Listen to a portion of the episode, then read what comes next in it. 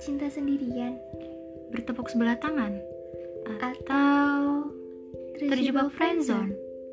Mungkin Kalian pernah ada di posisi itu.